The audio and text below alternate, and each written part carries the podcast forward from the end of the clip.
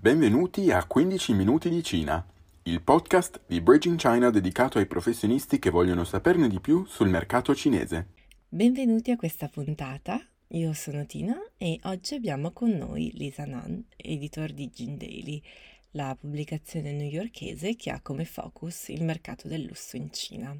Ciao Lisa e grazie di essere qui con noi oggi. Ciao Tina, grazie per avermi. Lisa si occupa in particolare di analisi di strategie di brand nel mercato cinese, con focus nel settore di lusso, moda e beauty, e investiga i trend e i behaviors dei consumatori cinesi, soprattutto la generazione Z. Quale persona migliore quindi per parlare di moda e trend del settore? Inizierei subito col chiederti Lisa di parlarci un po' degli ultimi trend del fashion in Cina Soprattutto negli ultimi anni l'Asia non è più quella che cerca a tutti i costi di sembrare più occidentale, anche nella moda, ma al contrario è diventata un po' quella che lancia le mode. Penso a quando banalmente in Cina già nel 2012, durante uno dei miei ultimi viaggi in famiglia, spopolavano le ciabattine pelose da usare come normali calzature per uscire e di come qualche tempo dopo anche qui da noi hanno iniziato a diventare di moda. Ora invece è forse il tempo delle sneakers, quelle che, che io chiamo a gommone, insomma, quelle belle chunky, che in Cina spopolano da anni. C'è qualche trend interessante che potrebbero essere a vantaggio delle case di moda italiane o che comunque le aziende italiane del settore intenzionate a vendere in Cina farebbero bene a considerare? Sì, come hai detto, è la Cina a dettare i trend, però in generale grazie ai social media cinesi, soprattutto la piattaforma Lifestyle Xiaohongshu, o meglio conosciuta come Little Red Book o Red, in cui user condividono recensioni su prodotti ed esperienze, c'è una maggiore conoscenza verso i prodotti esteri, la loro storia, i valori, l'artigianalità di cui l'Italia è certamente ben riconosciuta. Questi canali aiutano le aziende italiane, anche quelle più piccole e con poca notorietà, ad avere uno sbocco facile e immediato in Cina. Tra i consumatori di generazione Z, infatti, il 70% degli user di Xiaohongshu sono nella fascia di età under 30, i quali hanno grande voglia di scoprire e provare nuove cose, sono in ricerca di prodotti e marchi più di nicchia e più elaborati. E anche l'artigianalità comunque è un valore molto molto riconosciuto. Comunque siamo in una società moderna, però la passione per l'artigianalità, per il handmade è molto importante. Ultimamente, quando si parla di fashion in Cina, saltano alle mente buzzword come China Chic e Kuo Cosa puoi dirci a riguardo e come questi trend possono impattare sui brand esteri interessati al mercato cinese? Allora, in linea massima il Made in Italy, i brand di lusso attraggono ancora i consumatori cinesi però c'è molta più scelta e i consumatori cinesi anche loro stanno realizzando la loro importanza per i brand a livello mondiale. Per molte aziende sono il mercato più grande e più in crescita per cui richiedono di essere valorizzati di più. Non basta più l'area esclusiva, ma si deve creare prodotti ed eventi rilevanti per il mercato cinese. In più, come hai detto, c'è la crescita del sentimento patriottico. Infatti nella competizione si aggiungono brand locali cinesi che sono oggi molto supportati dai consumatori cinesi, considerati anche come orgoglio nazionale. Come fare in questo caso? Per ora vediamo che le collaborazioni con designer, artisti cinesi con i brand internazionali sono molto ben visti, come vediamo nel caso di Estée Lauder per Susu Tong, Canada Goose per Angel Chen ed edizioni esclusive di borse di Louis Vuitton, Dior, Burberry in collaborazione con artisti cinesi. Quindi insomma un buon modo per, come dire, cavalcare l'onda sarebbe di collaborare quindi con artisti o con influencer del settore che possano tradurre anche, diciamo, parte dei, insomma, dei valori propri del brand in modo tale che risultino comunque più vicini magari al, a quello che ci si aspetta un pubblico cinese. Parlando di trend, che tipo di approccio vedi nella generazione Z al concetto di fast fashion? Inizia ad esserci una maggiore sensibilità dei giovani consumatori cinesi verso pratiche più green, più sostenibili come il resell, reuse e remake?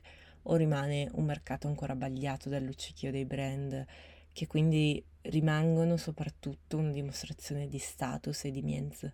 Su questo ne avevo parlato con tanti buyer in Cina. Secondo loro la nuova generazione sta prestando molta più attenzione verso tematiche come la sostenibilità, però quando consideriamo Gen Z, sì, comprano anche prodotti di lusso, ma comunque non sono ancora economicamente stabili e sin da piccoli sono stati viziati da tante scelte e trend in continuo cambiamento, per cui l'attrazione del fast fashion per essere sempre alla moda è forte. Parliamo oggi di Mix and Match, una ragazza di 20 anni con scarpe e borsetta firmata, ma vestita tutta da Zara però ci rendiamo conto che il mercato cinese è iperdinamico e le tendenze stanno cambiando. Infatti, come hai detto, c'è una maggiore sensibilità verso il resale. Solo quest'anno sono, sono state registrate più di 2000 attività inerenti alla vendita dei prodotti di lusso di seconda mano Comunque vorrei sempre ribadire un concetto, dobbiamo renderci conto che la Cina è da poco che ha raggiunto lo stato di prosperità, è comunque considerato un paese in via di sviluppo. Questo è importante per capire la cultura generale. Come tutti i paesi sviluppati, Ora sono gli anni 60 del boom economico, cui la gente tende a spendere e nella fase successiva inizierà a formarsi valori più sostenibili. Tuttavia con la globalizzazione vediamo che la tendenza verso la sostenibilità sta pian piano emergendo nel mercato. Soprattutto dai primi lockdown causa Covid, il live streaming sembra essere diventato il sine qua non di una strategia di vendita di successo in Cina. Questo per la maggior parte delle categorie merceologiche, anche quelle un po' inaspettate come per esempio la frutta fresca. Per quanto riguarda il mercato del lusso, il live streaming rappresenta un canale tattico per le vendite oppure no? Ottima domanda. Noi abbiamo indagato molto su questo canale. Il live streaming ha avuto la sua fase di piena crescita soprattutto durante il Covid e i consumatori velocemente si sono abituati a questo nuovo tipo di canale di vendita. Il problema del live streaming per il lusso sta nel prezzo promozionale che richiede. Infatti la gente guarda il live streaming e compra i prodotti perché hanno un prezzo decisamente più basso rispetto ai prezzi originali.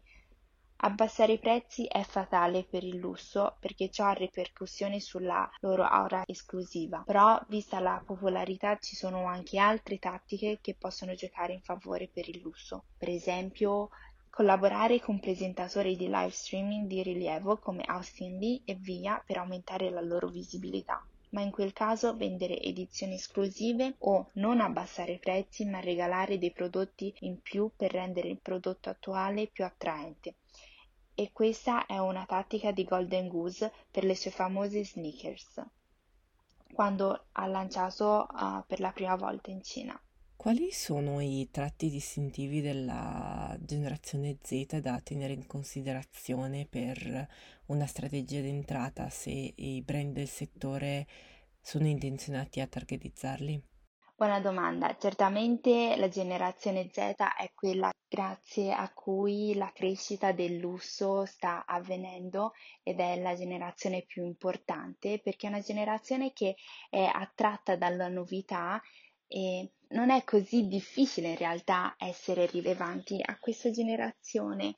Vediamo che le tendenze sono, per esempio, le collaborazioni, le edizioni esclusive, i drop sales, tramite cui riescono ad esprimere le loro personalità e il loro gusto per cui per esempio ha avuto grande successo collaborazioni come Louis Vuitton per Supreme e ora di recente Tiffany per Supreme.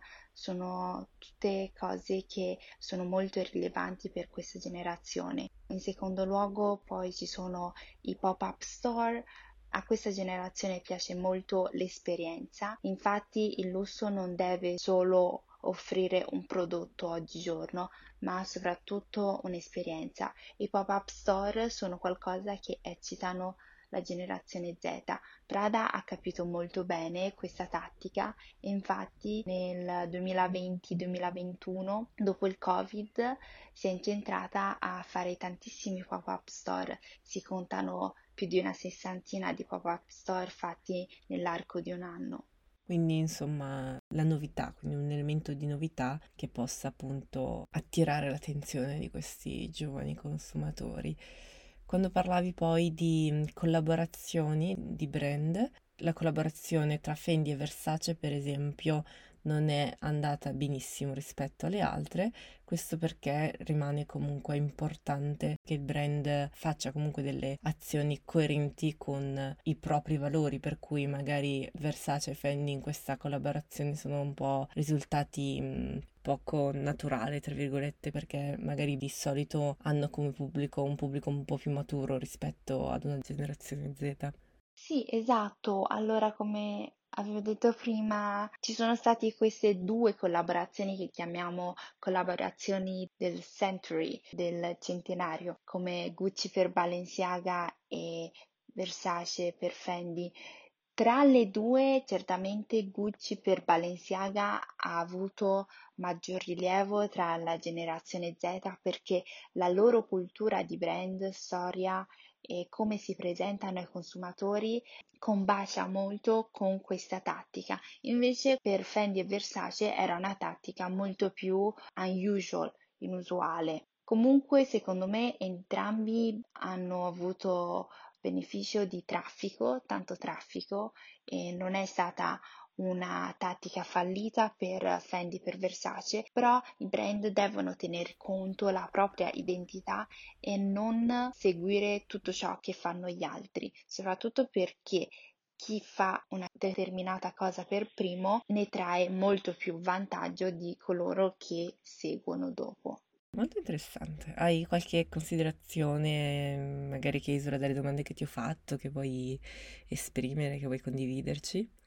In generale il mercato cinese è un mercato molto lucrativo, tutti i brand vorrebbero entrare nel mercato cinese, però ha le sue regole e i brand devono essere molto cauti anche alle nuove leggi del governo. Per esempio, un tempo c'era la riflessione del pop coreano, infatti dopo il boom delle celebrità, dei telefilm coreani, poi sono stati cancellati, la loro presenza è stata cancellata proprio in Cina e allora, per esempio, i brand coreani ne hanno risentito molto perché si appoggiavano a queste figure per ottenere traffico ed essere rilevanti in Cina, ma anche tanti brand internazionali avevano assunto tante celebrità coreane perché la loro influenza raggiungesse il mercato cinese. E allora hanno dovuto immediatamente regolarsi e promuovere nuovi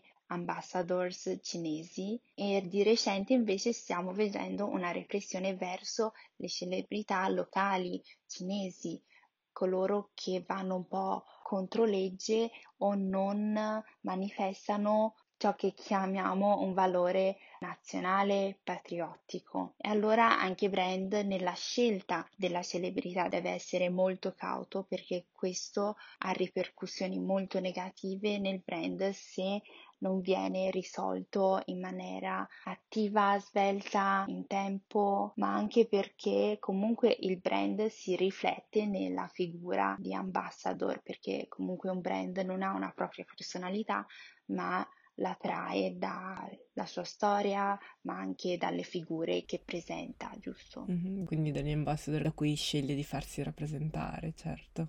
Grazie mille Elisa per essere stata con noi oggi e per aver condiviso con noi i tuoi preziosi insight del settore.